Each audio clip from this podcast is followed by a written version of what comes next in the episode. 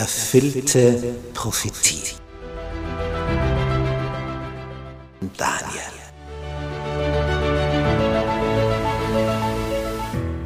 Wir studieren das Thema erfüllte Prophetie anhand des Propheten Daniel. Ein hochinteressanter Prophet, der vor 2600 Jahren gelebt hat, den Großteil seines Lebens in Babylonien im heutigen Irak verbracht hat, dort als Ausländer aufgestiegen ist in höchste staatliche Positionen und dem Herrscher eine Kenntnis über den wahren Gott, den Schöpfer des Himmels und der Erde vermittelt hat.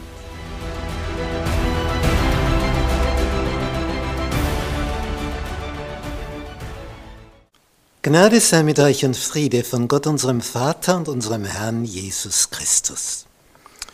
Wir betrachten das Thema erfüllte Prophetie und studieren dies anhand des biblischen Buches Daniel, Kapitel 9, Teil 1.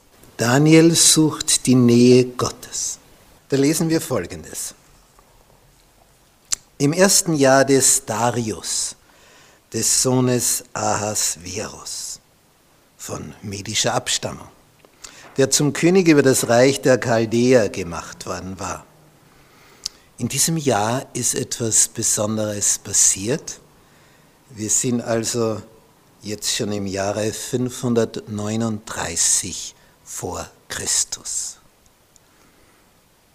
Und Daniel ist vor knapp 70 Jahren verschleppt worden als 17-Jähriger. Und da schreibt er im ersten Jahr seiner Regierung, achtete ich Daniel in den Schriften auf die Zeit der Jahre, von der das Wort des Herrn an den Propheten Jeremia ergangen war dass die Verwüstung Jerusalems in 70 Jahren vollendet sein sollte. Er studiert also die Bibel. Er studiert den Propheten Jeremia, der in der Bibel vor Daniel, dazwischen ist noch Ezekiel vorkommt, und da liest er, 70 Jahre soll das dauern. Das ist die Vorhersage. Und unser Thema heißt ja erfüllte Prophetie. Das hat Gott vorhergesagt. Er sagt, nach 70 Jahren werde ich euch wieder sammeln. Und jetzt sind die 70 Jahre fast voll. Und jetzt beginnt Daniel zu überlegen, war das an Bedingungen geknüpft? Haben wir uns richtig verhalten? Ist das jetzt etwas, was in Erfüllung geht? Hängt das mit uns zusammen?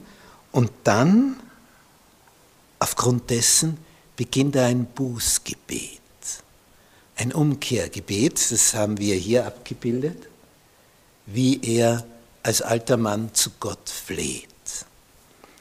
Und es heißt, ich wandte mein Angesicht zu Gott, dem Herrn,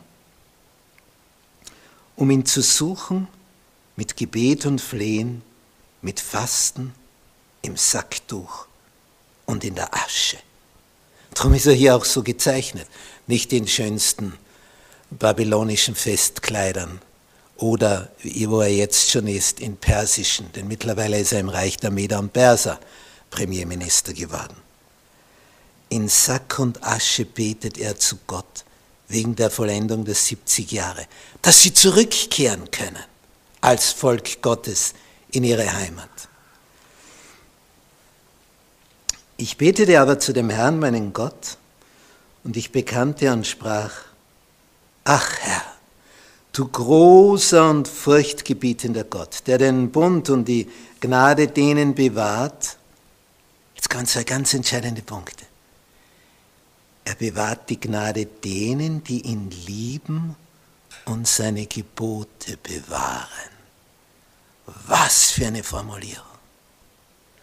Das ist es. Wer erhält diesen Frieden? Wer erhält das ewige Leben? Wer ist erlöst? Wer braucht sich um die Zukunft keine Sorgen zu machen? Die Gott lieben und seine Gebote bewahren.